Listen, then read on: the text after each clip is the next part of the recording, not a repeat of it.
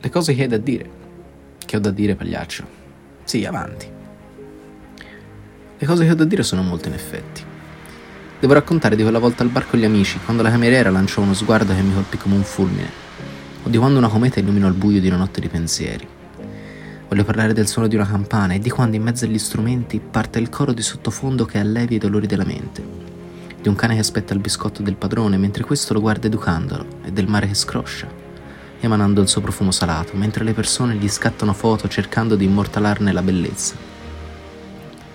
Voglio parlare dei sogni e dei bambini, ma soprattutto di quando questi incoraggiano la loro stessa vita ad andare nel verso giusto. Così si affronta. E voglio parlare di quello, e fare della buona prosa, che sia vera e coraggiosa e che desti speranza al giovanotto che le legge fra le righe.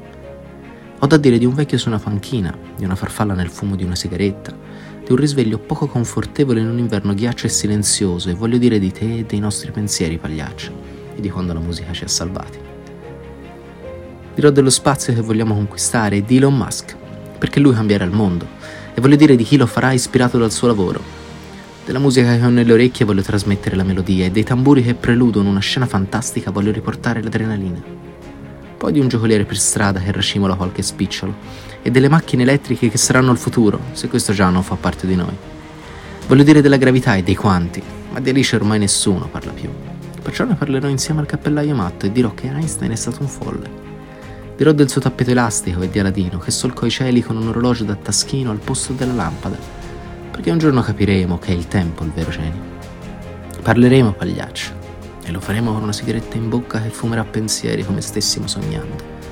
Mi ascolterai quando ti dirò di echi lontani che cantano leggende eroiche, di Nettuno che brilla blu poco dopo Urano e degli anni che su Marte scorrono veloci, di teorie ai limiti della pazzia, della terra che in molti credono spiatta, e dei cuochi che fottono mogli e mariti altrui, di un ragazzo che gioca a palla, e di un padre che indica alla figlia cieca la strada e del dolore che ha trasformato in forza perché nessuno dovrebbe vedere il proprio figlio in certi stati.